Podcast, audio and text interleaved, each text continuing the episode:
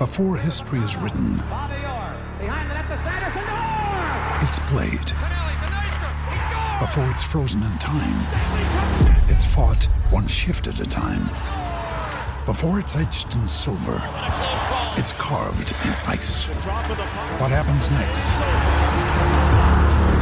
will last forever. The Stanley Cup Final on ABC and ESPN Plus begins Saturday.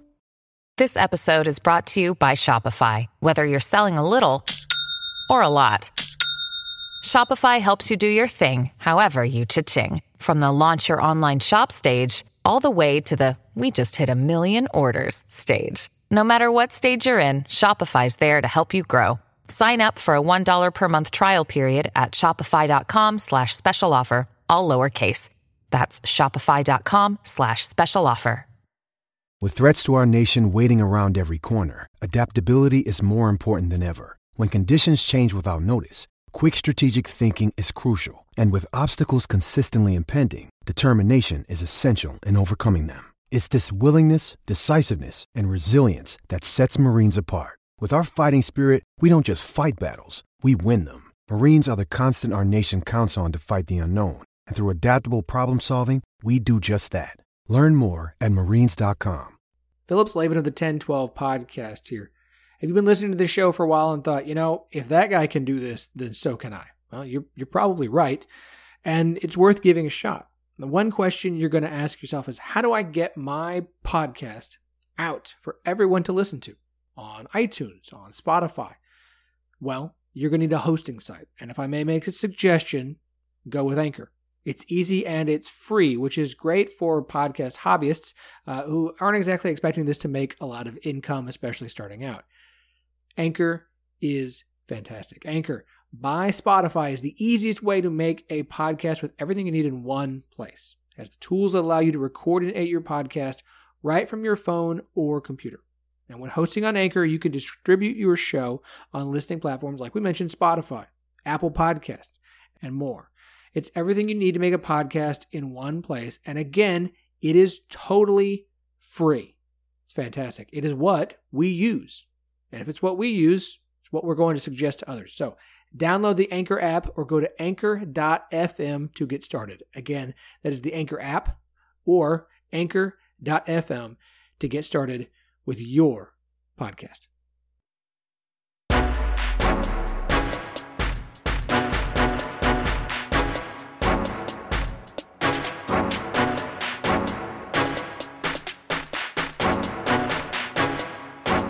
Welcome to the 10 12, the podcast that covers all 10 teams in the Big 12 Conference. I'm your host, Phillip Slavin. Thank you for joining us today. We have a loaded, loaded show for a Monday, as you can expect. We have as many Big 12 games in action as we did this past weekend. And I am joined, as I always am, on Mondays to recap the weekend that was. Andy Mitts. How's it going? It's great to be back. Andy, I appreciate you pulling yourself away from the Chiefs game for this. I mean, I, I, priorities are, are, are are obviously this, and then the Chiefs, and then you know everything. Look, else. I've I've just built it into my psyche over the last year or so that I have to do this at a specific time every Sunday night. So I'm following the game on my computer here. So you know, if you guys see me on video go absolutely berserk, it means something really good happened. So. or if or if Andy just like spaces, we know what's going on. Uh, also, uh, Jamie, aka JSJ Steyer. JSJ Steyer. That's that's another layer. That's that's a lot going on there. Yes, it's good to be back. It's good to be back on a cyclone victory. I I needed both recovery time and also I forgot I was going to say something last week, but you know, here we are. We're back. We're ready to go. You're, you're coming off a nice win. It's a nice win. It's an easy bounce yeah. back. I, so this is just the rule: is we're all just going to skip whatever week our team loses. and feel like I'm not Wait, trying so, to set so that you mean I get basically the rest of the season off? yeah, Andy. Andy's We'll see. Andy in 2022, folks. Thanks, thanks a bunch. Um, um, eh, so we're going to get to the games that happened this weekend, obviously, and kind of look ahead to the the week that is going to be here, and a few other things as well. But I want to start. I really want to make sure that we are spending time. I know that they're not going to get here till 2023. So I'll be honest, that's the year. Um, but I, it is kind of fun to to put some emphasis and focus on the four teams that will be joining the Big 12 eh, here in a couple of years. Of course, that is Houston, Cincinnati, BYU, and UCF, and we, will we'll talk about how they performed on Saturday as well. It's what we're going to do on the reg. But I want to start bringing on guests at least for the next few weeks um, to kind of just start talking about these teams, getting getting ourselves familiar because I think you know we we know the Big 12 well. This is a conference that we've all been fans of for some time. We we know it fairly well. Um, and I know a, a, decent amount about at least a couple of the schools coming in. Um, I know some of the jokes that poked at some of the schools coming in, but it I really want to take the opportunity to get to know, you know, get to know our new neighbors. They're joining the family. This is like the engagement period, right? Jamie, you're very familiar with this. You're, you're engaged. You're not married yet. So it's like you're part of the family, but you could still screw it up and not be. So be very careful. um, that feels appropriate. So uh, today we're going to who gets off. the ring. Uh, am, am, I, am I being split between the hosts? uh, that is the voice of Sam Razz, uh, host of the Scott and Holman podcast, PAWD cast. Uh, Sam, welcome, sir. Thank you. Thanks for having me on. I'm glad glad to be part of this new family here. I guess I guess in our uh, engagement as uh, as college football fans here. it seems like the fans. right yeah it seems like the right way to describe it. It's like we're engaged you know? It's yeah. the wedding's a few years off because it's going to take us a while to, to get it figured out. It's like you got married and you're engaged in college but your parents aren't going to let you get married until you graduate and you're just sophomores so we got exactly. go i highly recommend out. taking a hot second between getting engaged and married whether we're using an analogy for sports or real life. Frankly yeah. enjoy engagement. Enjoy being married for a minute before you start having kids. Enjoy like enjoy moments in life before you feel like I have to do it all. Like you got a while. I mean, maybe not. Man, but... who knew that the 1012 podcast was a life advice podcast? exactly. I mean, I'm not saying I would take any no. of our life advice, but we're going to offer it whether you want it or not. Uh, Sam, as I mentioned, the host of the Scott and Holman podcast, which is a honestly the best Houston Cougars podcast that I have I have found, um, and I and I mean that for quite some time. So I'm very excited to have Sam on the show here with us today. Sam, uh, Houston, one of the four teams joining. I think most people in the Big 12 are most familiar with Houston of the four. I feel like uh, obviously former Southwest Conference members with with Baylor and TCU and Texas Tech and, and Texas. So they you know there there is a history there. Um, uh, most of the teams in Big 12, Oklahoma State, Oklahoma have have lost a game, if not multiple, to Houston and have faced Houston multiple times. Uh, I believe Kansas and Houston have each other on the schedule in the future. Not I can't remember if that's before the uh, the the wedding date or if it's after. Uh, Andy. Oh, it's got to be after. Yeah, I was gonna say I think it's 23 or 24. I don't have it committed to memory, but it's definitely one of those two years. So yeah, I think it's I think it's after. There you go. Uh, so Sam, uh, let's just start from this point. Let's say you were writing a, a guide to to the Houston Cougars. Um, that somebody was going to read to try and figure out what the basic facts is they need to know about Houston like what are just some things you feel like Big 12 fans should know and, and want to know about this team before they get here? Houston has spent a lot of its life, uh, I, I, would say roughly, I think this is uh, this year, the school's making a big deal of it. It's the 75th anniversary of U of H doing athletics because in U of H's early existence, wasn't really an athletics kind of school. It was, it was more, more of a night school, just to be frank. And I, I think, I think that's a, I think as much as U of H has grown into, I think more of a traditional university. And I think those kind of moves on the academic and university side, I think played a not insignificant part in getting considered now more than 10, 15, 20 years ago. But there's always kind of that, there's always a little bit of a blue collar roots there. U of H started its existence uh, mainly, I think, primarily as an independent. Bill Yeoman running the Veer finally gets invited to the Southwest Conference mid 70s, has a pretty good almost 20 year run there. And then uh, as, as you guys probably know, uh, did not get invited in 1994 and have spent most of the last 25 ish years kind of on the outside looking in, though with with memorable um,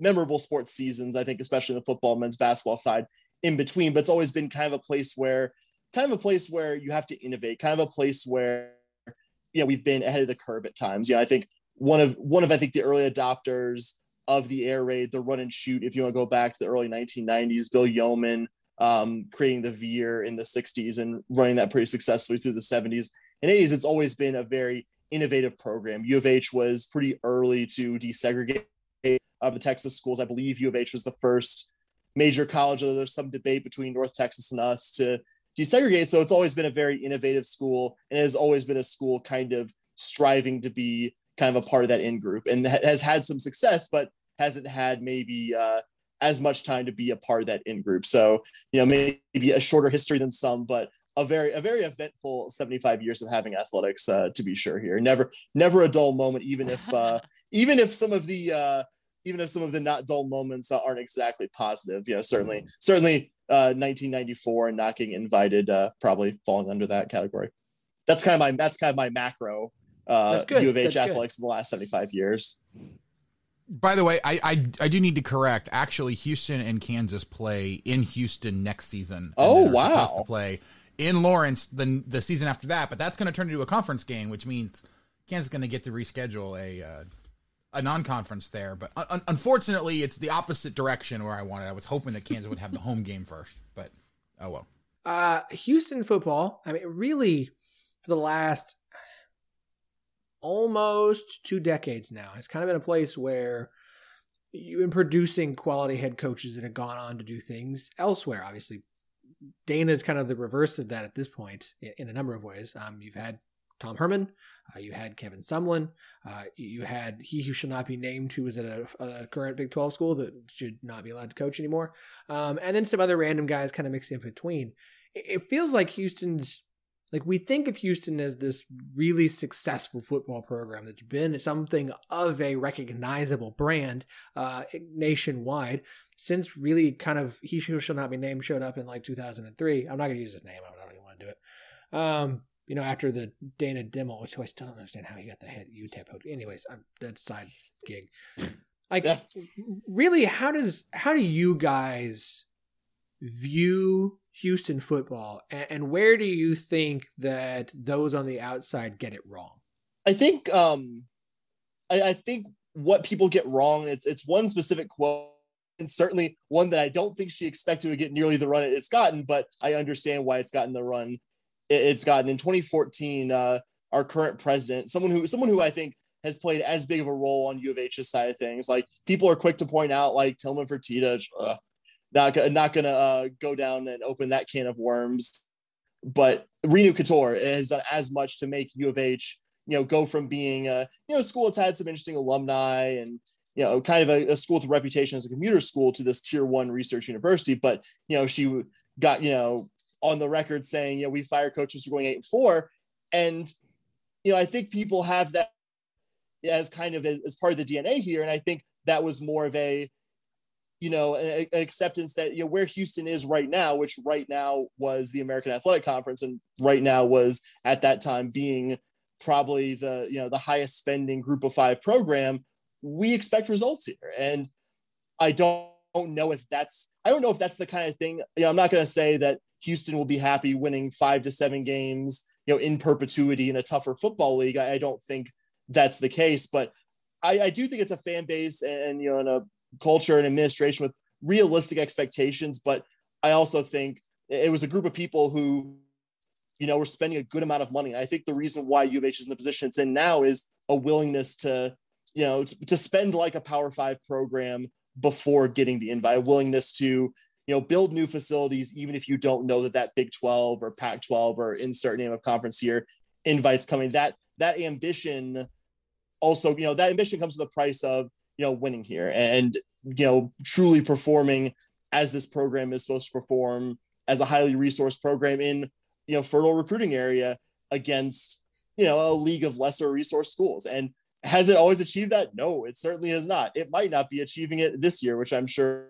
uh, we'll get to but i think i think that expectation changes somewhat uh, with you know with going to the big 12 with you know a basketball slate that i'm sure we'll get to is going to be you know a lot more exciting a lot more you know, brutal than what we've been seeing in the American Athletic Conference, and certainly a higher caliber football product. So I, I guess I would say what people get wrong is that you know this is this is a program that is perpetually too you know too big for its own britches that thinks it's you know God's gift to football expects to be going 12 and over year and it's like no I think the expectation was with what U of H has paid recently and put in terms of you know in-game facilities and also just the peripherals that hey you know you need to be good against group of five competition, you know, or else. And I think when you're spending the way U of H has spent in the league, U of H has spent, and I think I think that's a fair expectation. And I think I think that's some context that people don't have when they just hear the, you know, oh, we fire coaches who going eight and four. And it's like, who are, who are these crazy people? Also, people misunderstand that Major Applewhite was remotely capable of running a division one program, which he was not. And that is, that is the uh, end there. Yeah, he, he, he was not ideal. Um, I think it, the, sometimes quotes sound really good when you prepare them. Oh yeah. They, they, they don't, they, they don't come across the way you were hoping when they're executed. Oh yeah. Um, and no, Applewhite was, yeah, whatever. Speaking of of you know subpar jobs, uh, Dana currently the head coach at Houston, and I can't imagine he'd be too jazzed by having to go back to the Big Twelve again.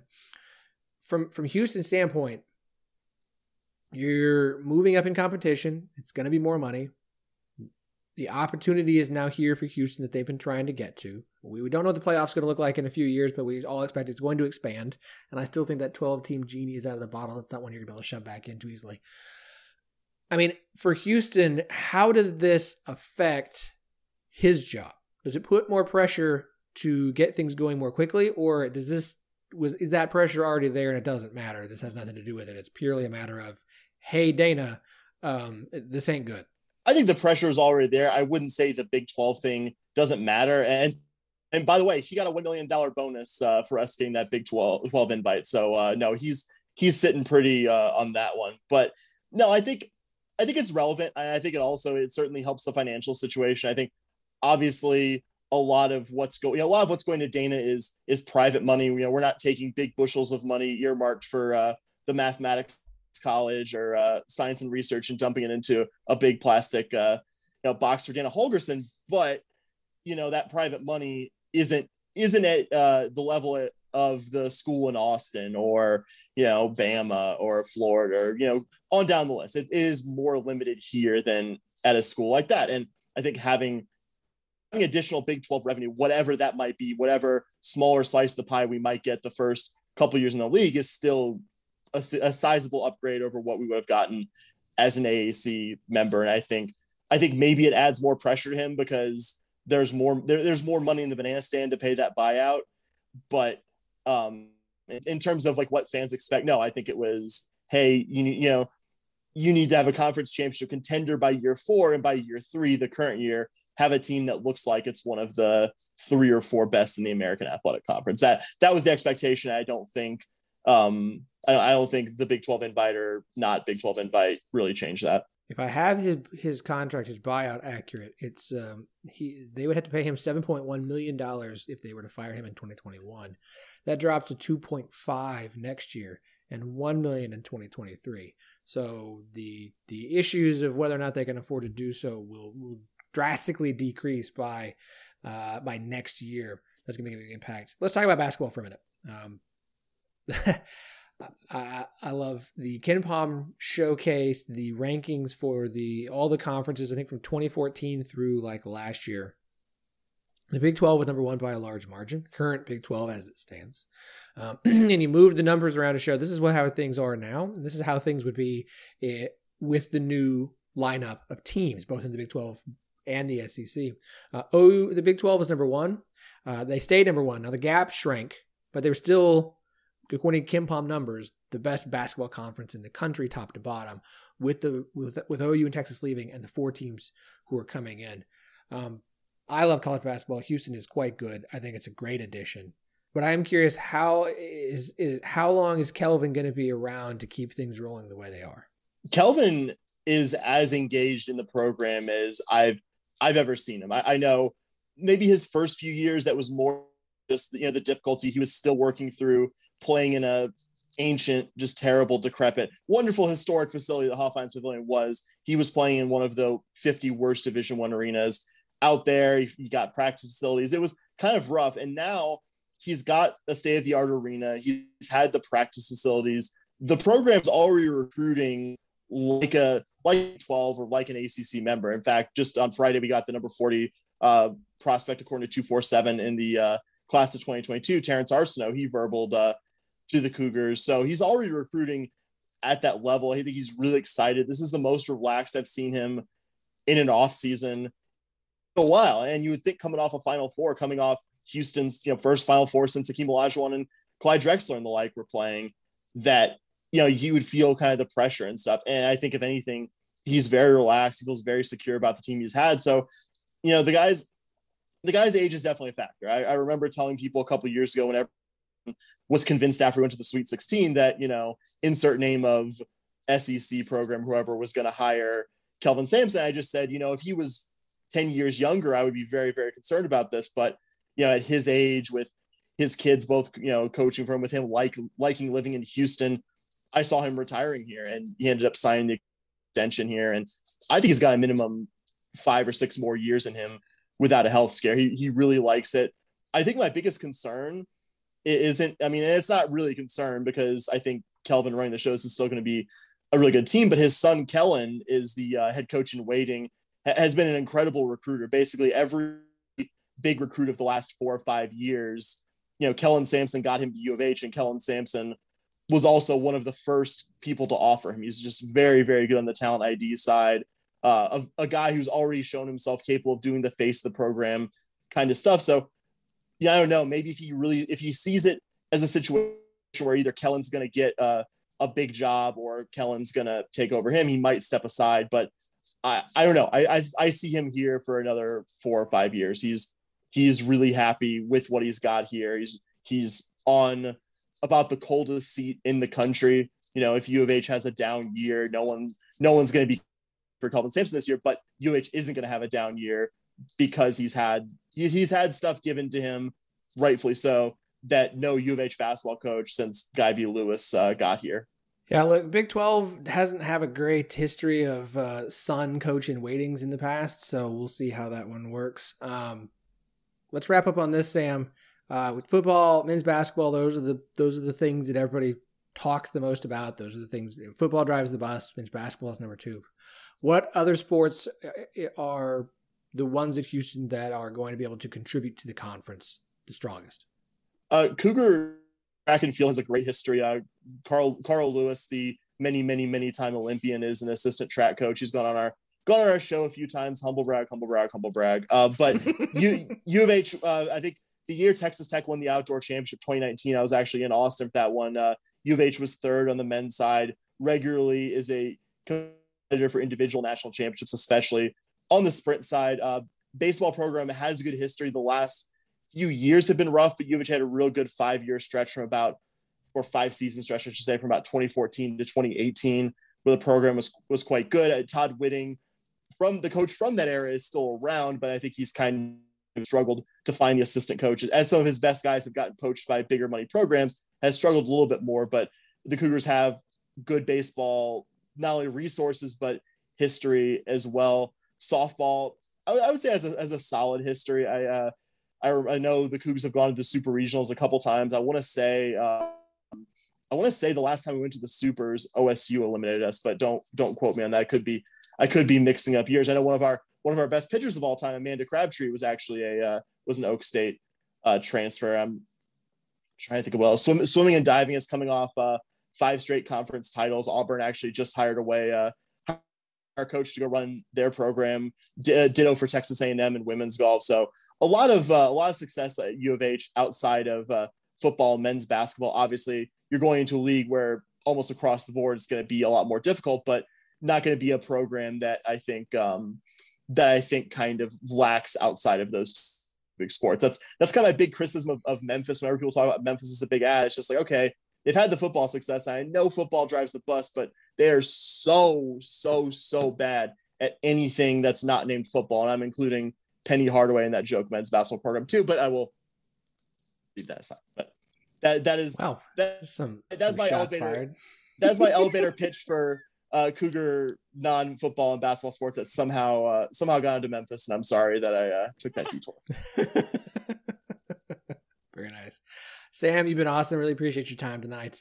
Uh, do me a favor. Where can everybody check out the work that you do covering the Houston Cougars? Yeah, the best place to find us. Obviously, we are on all uh, places that have podcasts, Apple Podcasts, Spotify. Just search the Scott and Holman podcast, P A W D cast, S O S C O T T H O L M A N. We are on Twitter at S H P A W D cast. And like once a month, we post on uh, Facebook. I wouldn't really recommend any go on Facebook, but if you do, we are on there and you could just search the Scott and Holman uh, podcast there, but a little more active on Twitter, and obviously wherever you get podcasts.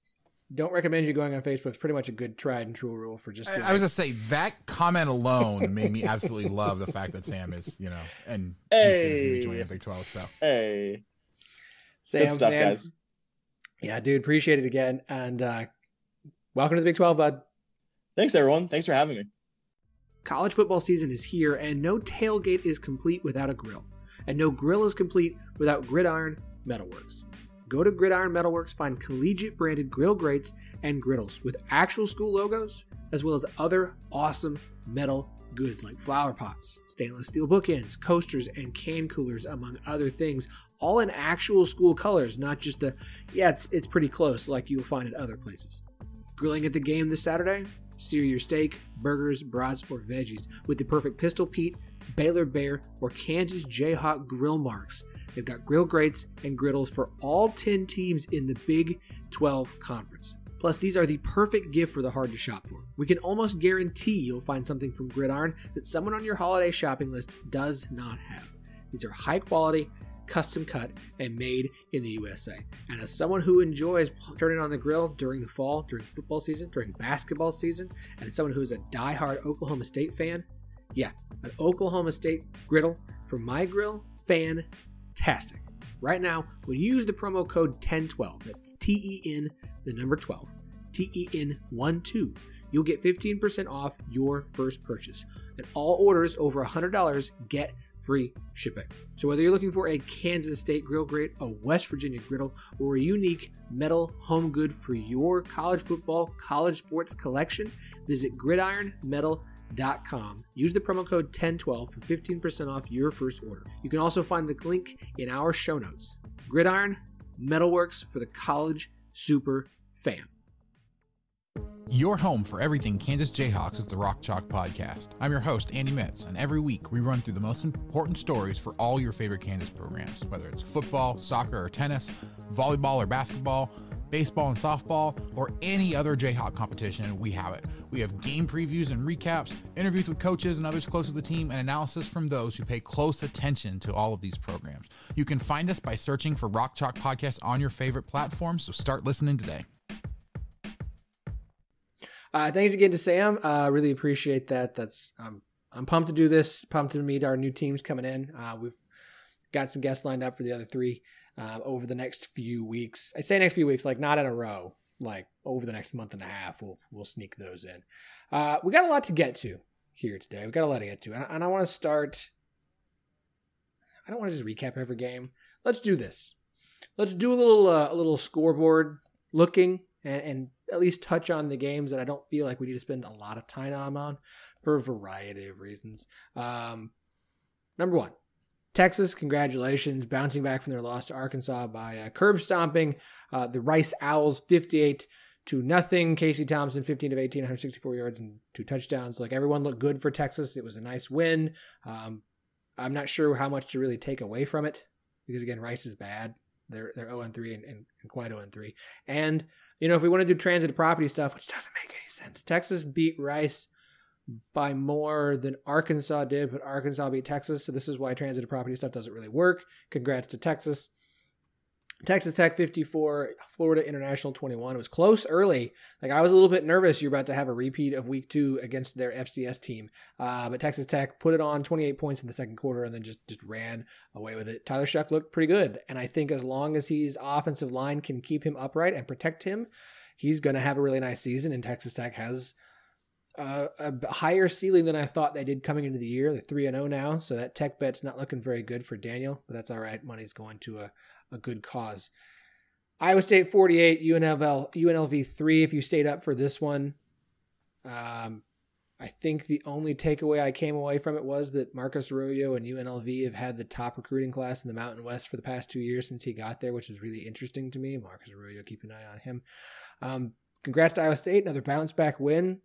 I'm sure I'm sure Iowa State fans had a lot of fun in Vegas.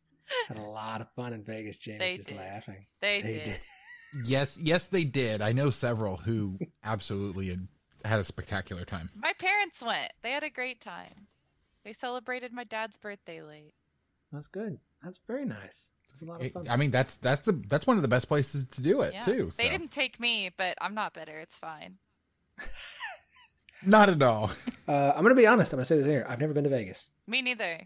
So oh, No, I'm not me neither. upset. Oh, good. None of us have. This is that's oh boy! Oh, beautiful. hey, the key- just add it to They're the things that I would say. Just add it to the things that people are going to blast the podcast for. That's right? Should- We've it never been to our Vegas. first 10-12 network board meeting. Is that what we got? A is that Ooh, meet, meeting of the in-person that's- meeting of the Oh, minds? my God. tax deductible or something. That's a write off. There we go. I think I had to like make this an actual business first, and not just a bunch of people who all like mention each other. We'll to Yeah. figure that out. How much are they going to check anyway? I just, just The IRS I- doesn't listen to the podcast. I'm gonna put Jamie Steyer on everything. Um, congrats, JSJ. Uh, yeah. Okay. Those aside, let's talk about three games in particular that I, I have grouped together as disappointing or unsatisfactory victories. And I know it's it seems in poor taste to be like like you won, and that's all that matters, right? All that matters is winning. It's all anyone cares about. At the end of the day, you move on. We got a W. Our record looks good. But you also kind of come away from it going, it doesn't necessarily make you feel like all great for the rest of the season moving forward. Let's start with Oklahoma and Nebraska. OU 23, Nebraska 16. Uh, it was a, another eh performance from Spencer Rattler, which it seems like he's in a bit of a sophomore slump. I don't know. I will chalk up a lot of this to the fact that basically Lincoln Riley was playing uber conservative. Like it's what it felt like. That's how it seemed. It it didn't seem like they were trying to blow them out of the water, which was very interesting. One interesting note for me is Oklahoma. Uh, since 2015, since the 2015 season started, o- Oklahoma is 9 and 15 now against the spread when they are a 20 to 35 point favorite. That includes Saturday's game, uh, which is the fifth in a row that they did not cover. Now they are 21 and 3 in those 24 games, so they win them, but I don't know what it is Vegas and making OU a massive favorite. Like they probably shouldn't anymore. I don't I don't get it. I I think my problem with Oklahoma this is this.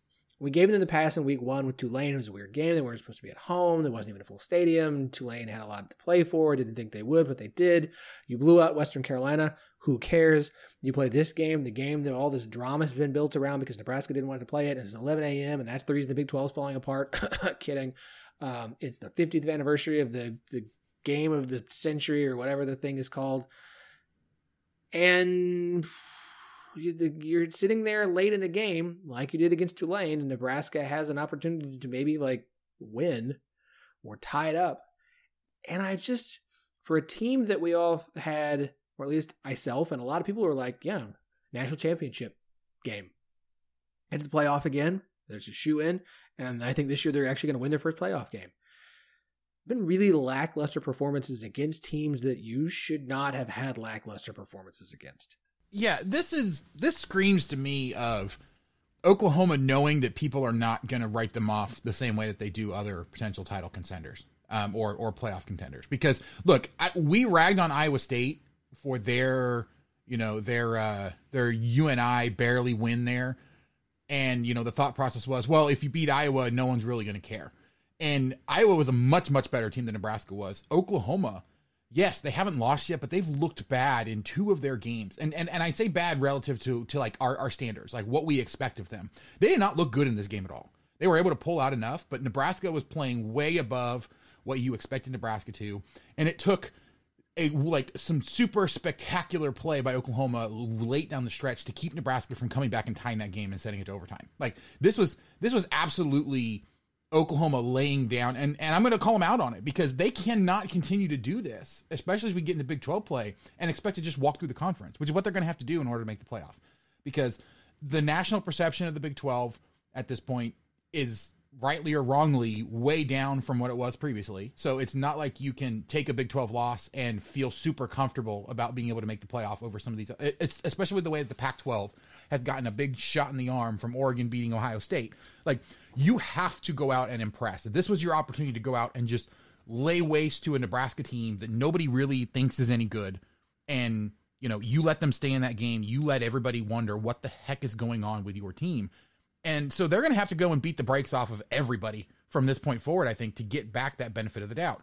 And look, if, if, if we're going to talk about Iowa State not being as impressive as they needed to be in the first two weeks of the season, then we have to do the same to Oklahoma here because they should have been a whole lot more impressive in this win. They should have been a whole lot more impressive in that in that opening week win as well. So, like, I, I mean, I, I still think that they can get it turned around, and we've seen them do that. But for whatever reason, like, there was absolutely no reason. They had all the motivational reasons they needed to just go out and stomp Nebraska into dust, and they didn't do it which makes me wonder what is going on with this team. Why are they not getting up for this game that they should have gotten up for and they should have put on a show?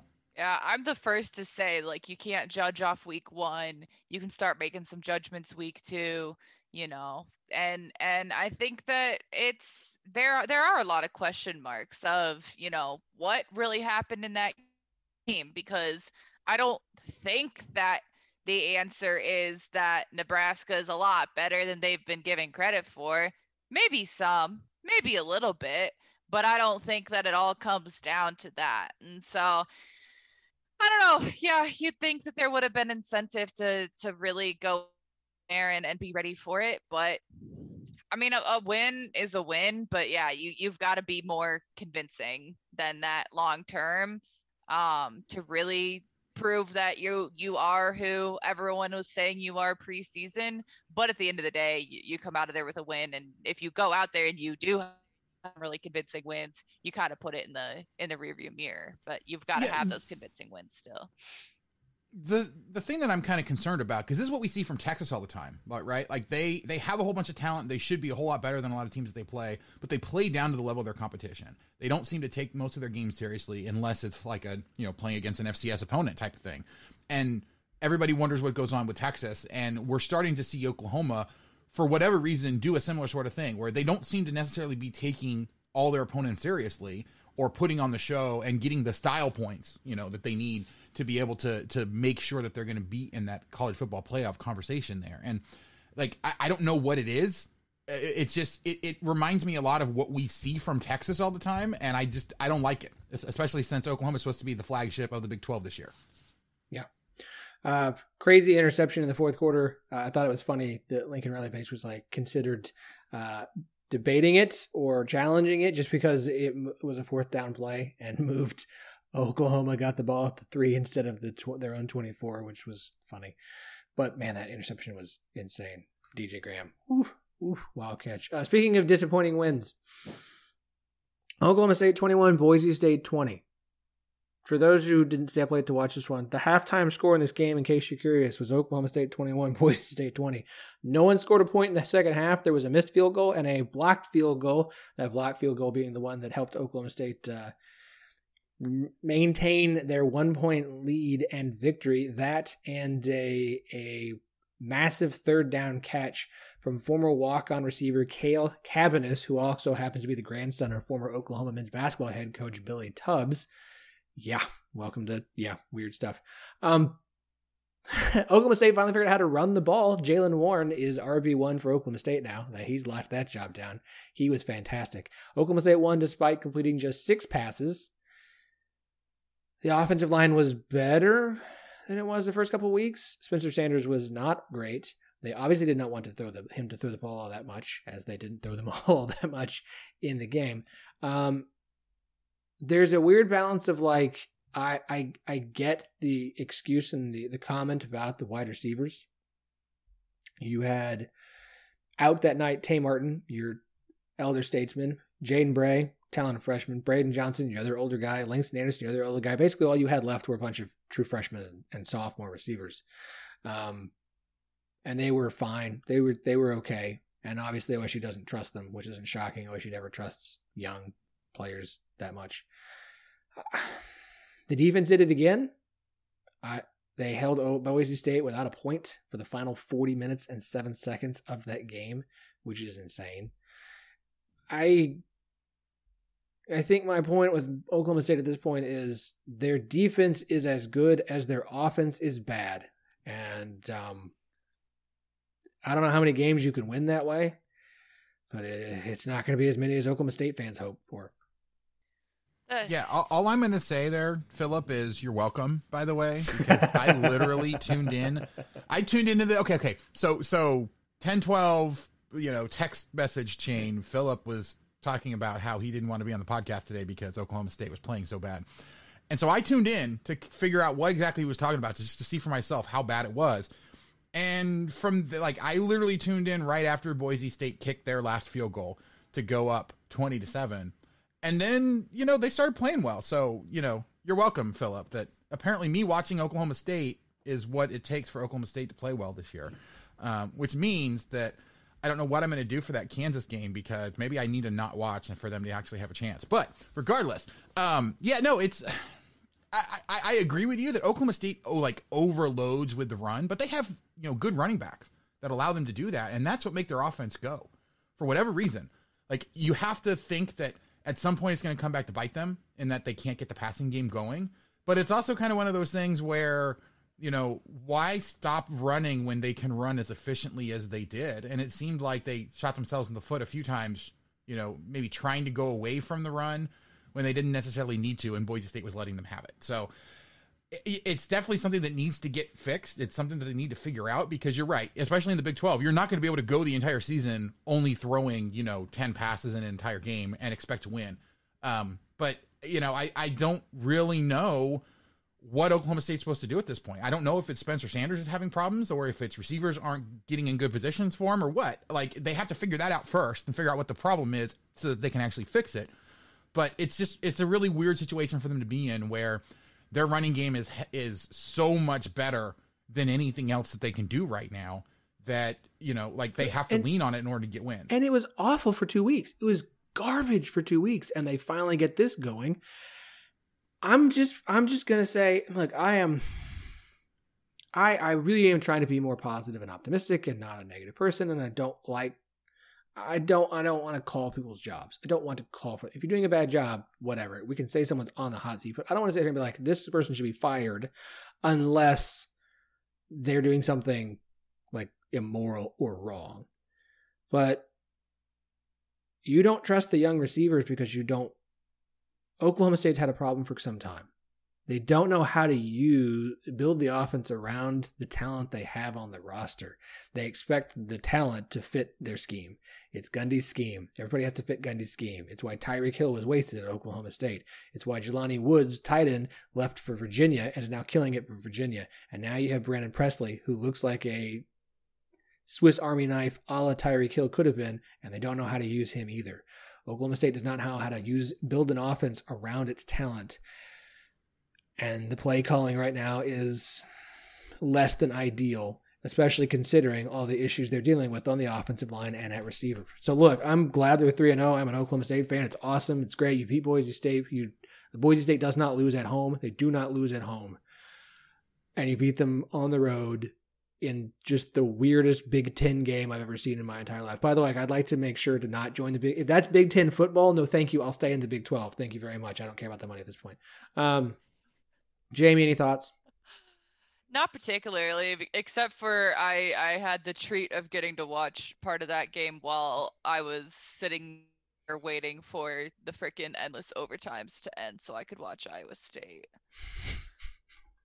But It was it, the treat is the is that's a good word. Treat treat. yeah, yeah, that was fun. But it, no, it's I mean, first of all, like watching Boise State play is always kind of painful because my little brain has trouble discerning the people from the field, and I don't know Oh, the blue how blue. anyone oh, does hate that. um my eyes aren't that good so i would be really caught off guard when what i thought was blowing grass came out of nowhere and tackled me personally um i don't really have any other commentary besides that it's just very confusing for me to watch those games Okay, so the other kind of unconvincing win goes to uh, and look, West Virginia twenty seven, Virginia Tech twenty one. Um, congrats to West Virginia winning a rivalry game. This is awesome. They got to go to Virginia Tech next year, so we'll see if they can heap that. What is it? The Black Diamond Trophy? Black Diamond Trophy. Ah, it's finally popped back in my head. Thank goodness. Uh, West Virginia led this game twenty seven to seven early in the third quarter, and then hung on for the win. A few thoughts. One, that game was the most like the best and the worst. It was like the best and worst compilation of of, of Jarret Doege game possible. Uh, they lost the turnover battle two to nothing because he had a fumble and threw an interception. The interception being the one at the end of the game that came right at the West Virginia 17 and set Virginia Tech up, which is 17, just 17 yards to be able to take the lead. Take the lead for the game. They were down six. A touchdown and an extra point gives them the game. Props to the West Virginia defense. Oh, defense in the Big 12 this weekend. Oklahoma State, West Virginia, you guys stand up and be proud. Um, I need to make sure that I give due credit to the person who tweeted this out. So give me one second. I know that's really good radio when someone's like, hold on while I ramble because I'm trying to remember who did this thing. Keenan Cummings shouts to him uh, at Rivals Keenan. I think he's the Rivals guy for West Virginia. By my count, Virginia Tech ran a total of 11 snaps from the West Virginia 10 yard line and in on Saturday. It resulted in six yards, two turnover on downs, a missed field goal, and a false start. Props to the West Virginia defense. Jarret Doege tried to give the game away, and the defense stood up and did not let Virginia Tech get that touchdown.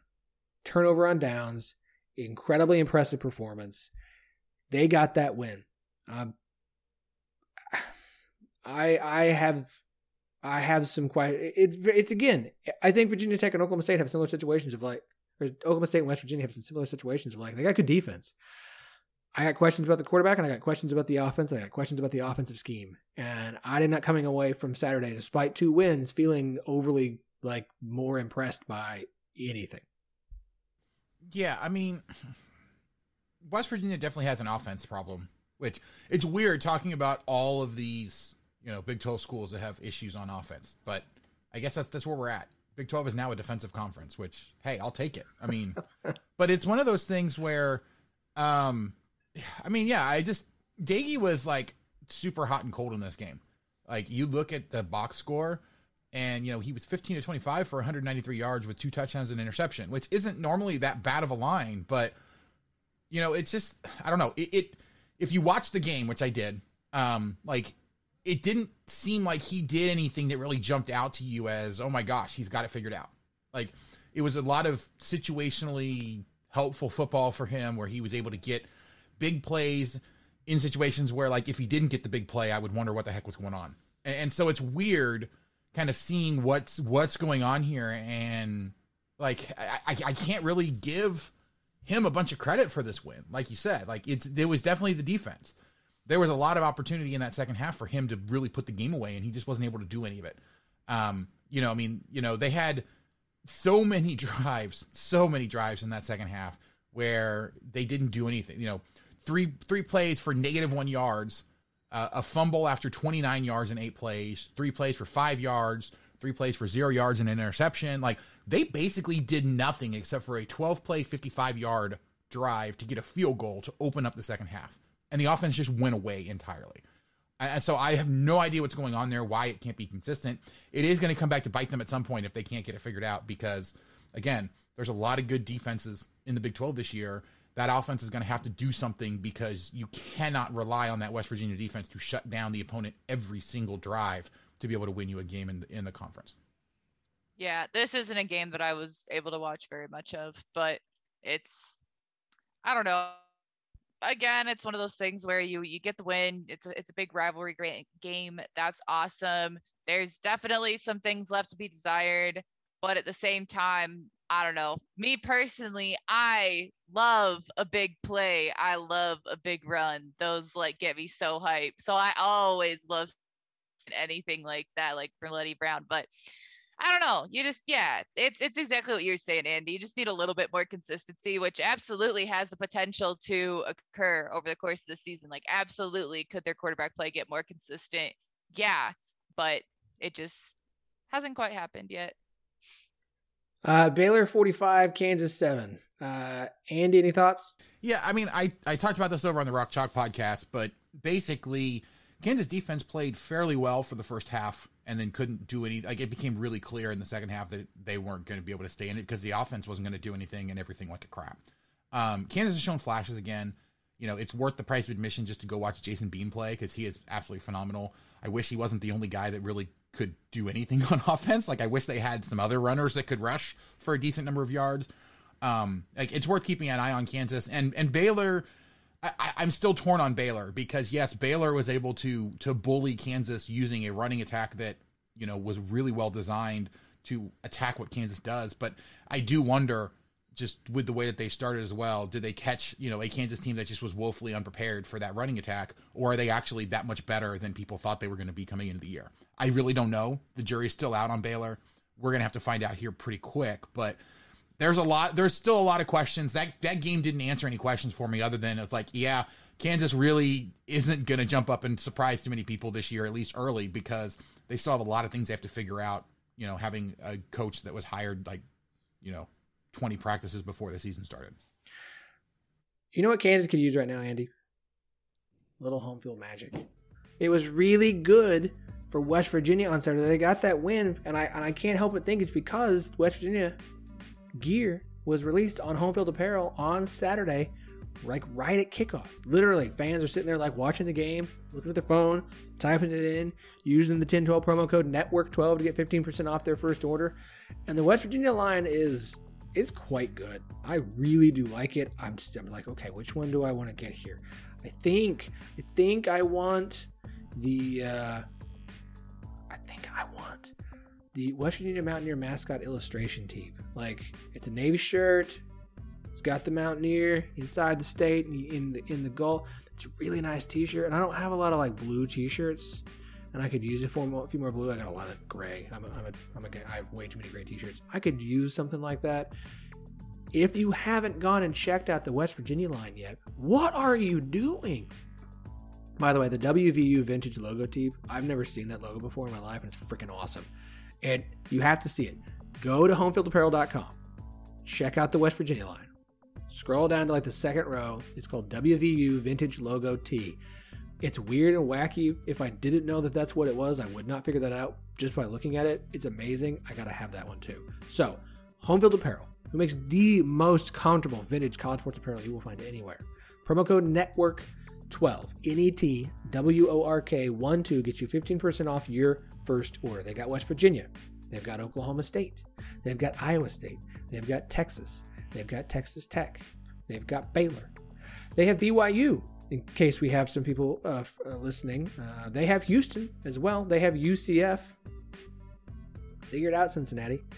We already know TCU is coming sometime in the near future or in the future. It's been confirmed by both Homefield Apparel and TCU's athletic director, who apparently is tired of people asking him about Homefield. So, homefieldapparel.com. Promo code Network 12, 15% off your first order. Be rocking the most comfortable vintage college sports apparel you will find anywhere this football season. Yeah, you know, another one that is fairly appropriate given the way that that game ended is the you know 2002 West Virginia Black Diamond goal line stand tee, which I will say uh, there's not very many shirts that look really good with yellow as the base color or gold as the base color, but I'm having a hard time finding one here that doesn't look absolutely phenomenal. That is appropriate. I feel this literally does feel like home field, like kind of knew it was coming. A little bit of witchcraft there, a little predictive. Home field magic is a real thing, folks.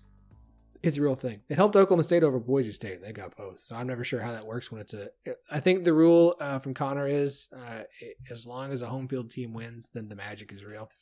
Uh, and if home field home field team loses, well, they must have done something to upset home field, and they need to quickly correct it. Um, other game from Saturday, I don't want I don't want to leave out Kansas State. Kansas State 38, Nevada 17. Uh, Nevada tied it up in the third quarter. Kansas State put up 21 points in the fourth quarter uh, to win that one pretty handily. Um, I still think Nevada's good. I think Kansas State had a really nice fourth quarter there to pull pull away. I think Kansas State is good. Um, I think their defense was solid. I, I think Will Howard was better than I thought he would be, but he didn't ask him to do a whole lot through the air. Seven for 10, 123 yards and a touchdown, uh, but 12 carries, 56 yards, and two touchdowns on the ground.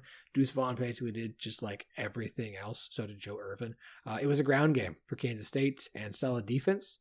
Not too shocking. I cannot wait to see, and I say this sarcastically, the Big Ten game that's about to break out between Oklahoma State and Kansas State on this upcoming Saturday. Uh, we're going to talk about the games that we are excited to see this weekend in, in just a minute. But from each of you, uh, you know, I, we're three weeks in. Everyone's played three games except for TCU because for some reason they love to take their idle weeks early in the season. I don't understand it. Um, so they'll get their third game against SMU this coming Saturday. So I, I'm curious. One thing that you each feel like you know about the Big 12 or a team in particular at this point today? I'll I'll go ahead and jump in. Uh, the thing that I think I know at this point is that that second spot in the Big 12 championship game is wide open. I could make an argument for about seven different teams right now facing Oklahoma in the Big 12 championship game. Um, just based off of what we've seen, like stuff that could really go right for that particular team. And there's there's not another there's not a second team that I look at it and say, oh my gosh, both sides of the ball make me think that they are, you know, for sure going to be there. You know, I can make an argument against Iowa State's offense being bad enough that they can't overcome it, and someone else could sneak in. You know, I could, I, I can make an argument for pretty much every single team except for Kansas, and I'm trying to think of who the other one would be. Maybe Texas Tech. At this point, I don't know that I've seen enough from them or Baylor. Like I could say those three teams, I could probably pretty safely say there's no way that I see them at this point making it to the Big 12 championship game. But everyone else, I, I could easily see making it at this point with with the right kind of um, you know luck going their way or or or the right bounces. Yeah, I think that the Big 12 right now, what I know is they've got a ways to go to prove that they're going to make, you know, waves in the postseason. If you want to assume that Oklahoma's going to be your playoff contender, which, you know, fair assumption generally you have a ways to go before you prove that first of all you're going to make it there and second of all that you're going to do anything there so i think that it's more that there's unanswered questions that we thought maybe would be answered by this time that we're just kind of waiting on still i think i know that oklahoma's probably still going to win the big 12 this year like we all thought they were but not in necessarily the way we thought they were not because they everyone there's a lot of good challengers and they're just so good but because the rest of the Big 12 is going to have a hard time actually challenging them. And so Oklahoma is might not be as good as we thought they were, but is still going to be able to get past everyone and win the conference. Again, I I understand Oklahoma has been disappointing through 3 weeks. Like they lose games when they get upset early in the season. They turn things on late. We see it every year. They'll get things figured out. I I I will stop giving them the benefit of the doubt when they stop giving me reason to give them the benefit of the doubt. And I don't see anybody in here. I'm like, like any team in the Big 12 right now, it wouldn't shock me if they were the team that upsets Oklahoma in the regular season. It would not shock me. If you told me Texas Tech was going to do it, okay. If you told me Kansas State was going to do it for the third year in a row, great. If you told me Texas was going to do it, fine. I say everybody, not Oklahoma State, because they, they can't win Bedlam. Um, but any team in the Big 12, outside of Kansas and OSU, if you told me any of them upset Oklahoma this year in the regular season, I would say, okay, like that's that's that's where I'm at. But I when it comes to the Big 12 title game, until until proven otherwise, like I just think it's going to be a year where they're going to do it, but mostly because not because they're awesome, but because I'm I'm everyone else has some major flaws. And I don't love it, but it, it just kind of is the way it is. Um, looking around the rest of the uh, quote unquote Big 12, the, the teams that we are currently engaged with and not married to, uh, BYU should go ahead and just be crowned the Pac 12 South champ by knocking off the third straight Pac 12 ta- Team, this time knocking off ranked Arizona State.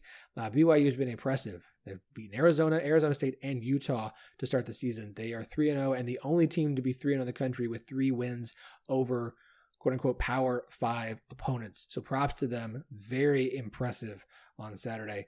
Uh, Houston beat an FCS team. So that happened. Uh, Cincinnati, 3 0, 38 24 win over Indiana. It was, it was a little bit closer than we thought early in the game. Indiana led at half 14 to 10. They struggled. Michael, uh, but they pulled away. 28 points in the second half uh, to 10 for Indiana. Cincinnati remains undefeated. I think they've got an idle week before a huge game against Notre Dame. They had two big non conference games to try and get their playoff path set if they were going to try and take a shot at going undefeated, maybe getting that to happen. And, and folks, we've got, to quote late, late kick Josh, um, Renaissance season. We might have 2007 uh, part two after all. UCF Mm. Losing to Louisville on Friday, 42 to 35. If you have not seen the end of that game, uh, a 66 yard pick six in the final seconds gives Louisville the win over UCF. It was, uh, oh, that is not how you want to lose a football game. That is, I, that is not how you want to no, lose a football game. especially since UCF had gotten a huge pick to stop a drive that where Louisville was going down to kick a field goal to win it. UCF got a huge pick, and it looked like they were going to be able to drive down for their own field goal attempt.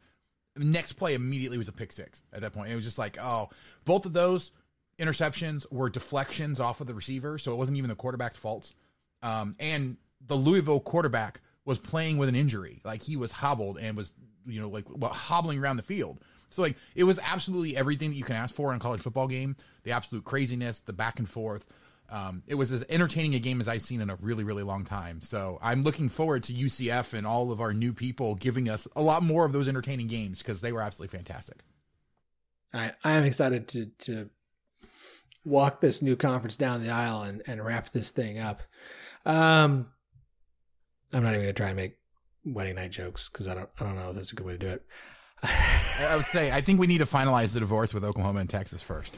nah, like it's it's, nah, it's we can just have them all. Chaos. uh, We're modern. props again to Kansas State on their win on Saturday because guess what? Because they won, I won too. Got to pay out because I have a share of Kansas State. I'm enjoying my Kansas State share. It's been uh, successful three straight payouts. Kansas was a long term investment again. Uh, all this happening on SimBull dot. It is a long term investment. Okay, uh, happening on SimBull dot app. SimBull is the stock market for sports that allows you to trade sports teams like stocks and earn cash payouts when your team wins or the teams that you have invested in. SimBull has blended sports and the stock market to offer you a new way to invest in and profit off your favorite teams and again the teams you invest in. I bought Kansas State and Kansas. I'm getting. I feel like I'm getting closer to my next one. I feel like I am. I'm really missing out on the fact that I didn't buy a share of Baylor when they were cheaper than they are now, and could have three straight payouts already. Maybe I should have bought Baylor instead of Kansas. Maybe I should have. I should have done. Kansas was cheap. They're still cheap. I, I'm Andy. I, I'm, I'm. I'm sorry. It just is the way it is. I, I I'm tempted to triple down on Kansas because they're so cheap. it's a really long term play, but hey, come on, it's gonna play. pay off. Uh, use your sports knowledge to buy low, sell high, and earn cash payouts when your team win.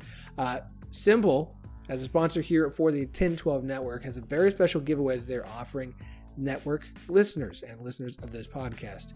They're going to hold a drawing to give away two free tickets to a big game, Big 12 game of your choice. All you have to do is sign up for SimBull, make a $25 deposit with the promo code NETWORK12 N E T W O R K 1 2. You'll be entered in for a chance to win two free tickets to a Big 12 game of your choice this season. So go to SimBull.app or dot .com, both are the same thing. Create a free account, poke around, look at what you want to do, maybe sign up for our pick three.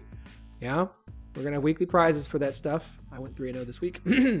uh, and when you deposit, make sure to use the promo code NETWORK12 for a chance to win two free tickets to a Big 12 game of your choosing. SimBull.com, S I M B U L L.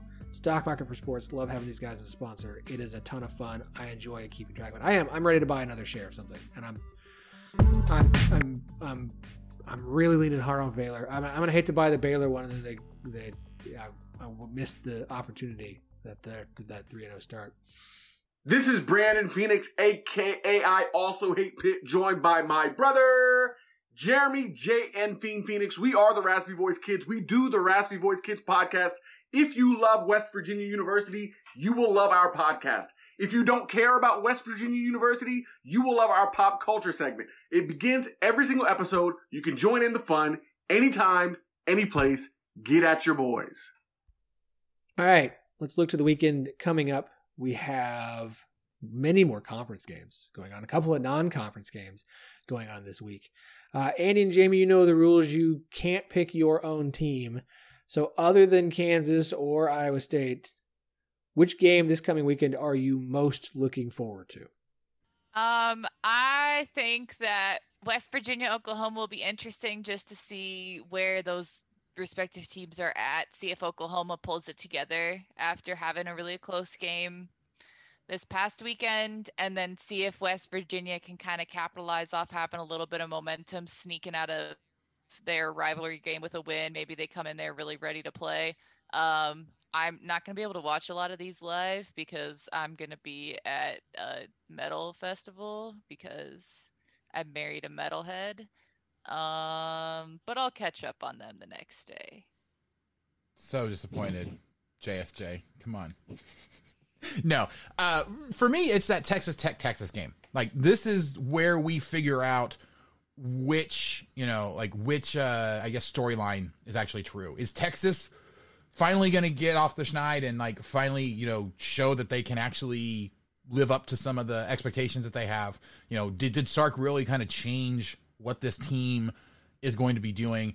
If they can get a resounding win against Texas Tech, like yes, Texas Tech is expected to be one of the lower teams in the Big 12 conference this year, but things are looking a lot better for them. They're playing a lot better.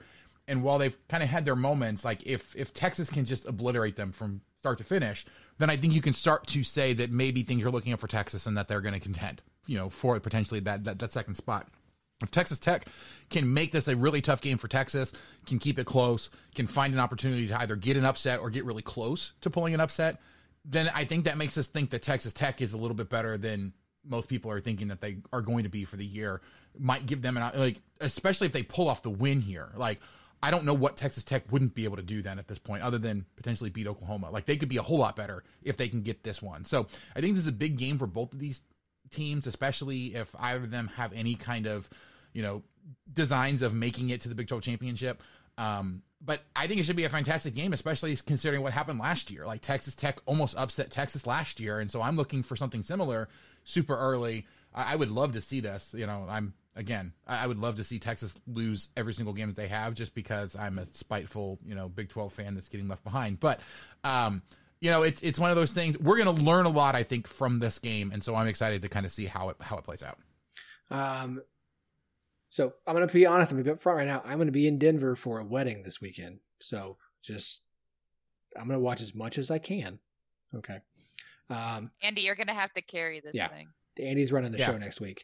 Uh, so I'm. I'm I'm gonna miss. I'm gonna miss SMU TCU the Iron Skillet at eleven. I'm sad about that because I I always think that's a neat game, despite what Parker apparently doesn't like it.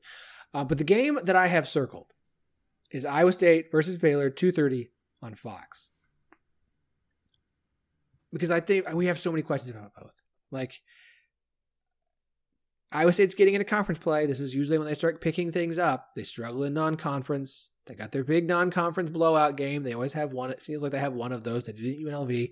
Going on the road to Baylor. Big game to start conference play. The chance of winning the Big 12 and even, you know, maybe somehow sneaking into the playoff is still technically there for Iowa State being in the Big 12. They've got to go to Baylor.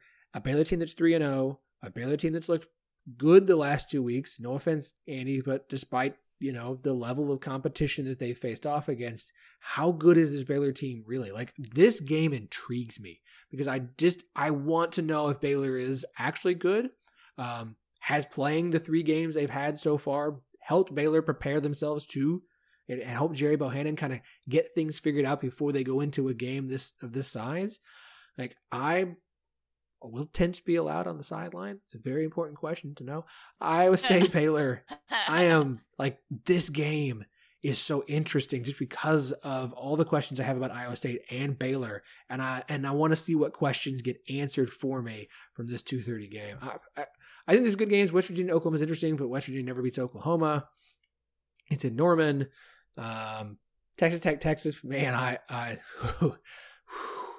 that one that one's gonna be fun. I agree that. Uh, I already called Kansas State Oklahoma State a Big Ten game because I think that's probably what's going to be a lot of Jaylen Warren and Deuce Vaughn running the ball. So we'll see how that one goes. Iowa State Baylor, man, that, mm, mm, that one, that one's gonna be fun. I think that one's gonna be fun and really interesting, like really fun and interesting. Yeah, that that would probably be my second choice since I can't pick, you know, Kansas and Duke. So I, I in the preseason was like, yeah, Kansas could be Duke. Duke's terrible.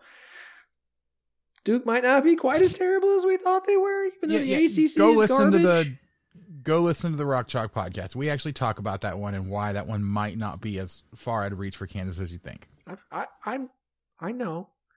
Northwestern's probably just really that bad this year. Like I think Northwestern's just bad. All right, let's wrap it up on this. Uh, there's so many things we could talk about, but we were already over an hour, and I don't like going over an hour because people don't want to listen to that. And my wife wants me to come back and watch a Chiefs game. You probably so- should. All right, let's. Andy has given us enough of his time, so let's wrap this up. Of course, give us a follow on Twitter at Ten12 Network, T E N the number 12, the word network. Give us a follow on Instagram at 1012 Pod, T E N number 12, the word pod. You can follow me at OKTXAR Poke on Twitter. Make sure you are subscribed so you don't miss an episode of the show. Leave us a rating and review, five stars, please. It really does help the show out. It does. It is a doing a favor to us. And if you are a consistent loyal listener, you like the show, easiest way to help us out is just take a few minutes and do this really easy free thing. Uh, check out our sponsors: Homefield Apparel, SimBull, Gridiron. Andy, where can everybody follow you? Yeah, you can follow me personally on Twitter at AndyMitz12, um, or you can follow me or the Rock Chalk Podcast at Rock Chalk Pod. JSJ. You can still find me at jstyz, J S T E Y Z. That's on basically every platform Twitter, Insta, whatever. I just got my wedding pictures, so I'll post those and then I'll get back my regularly scheduled sports posting. All right. I don't know how I made it through this. I feel like I blacked out because I've been really tired. So we're just going to wrap it up and say this was a good show. Uh, looking forward to talking more about the uh, the four schools we're engaged with, and uh, we'll be back on Thursday to make picks. And I get to gloat about my nine in one week, and I, I think I'm I think I'm going to I'm going to gloat hard, like real hard. Have at it. It'll be sure. fantastic.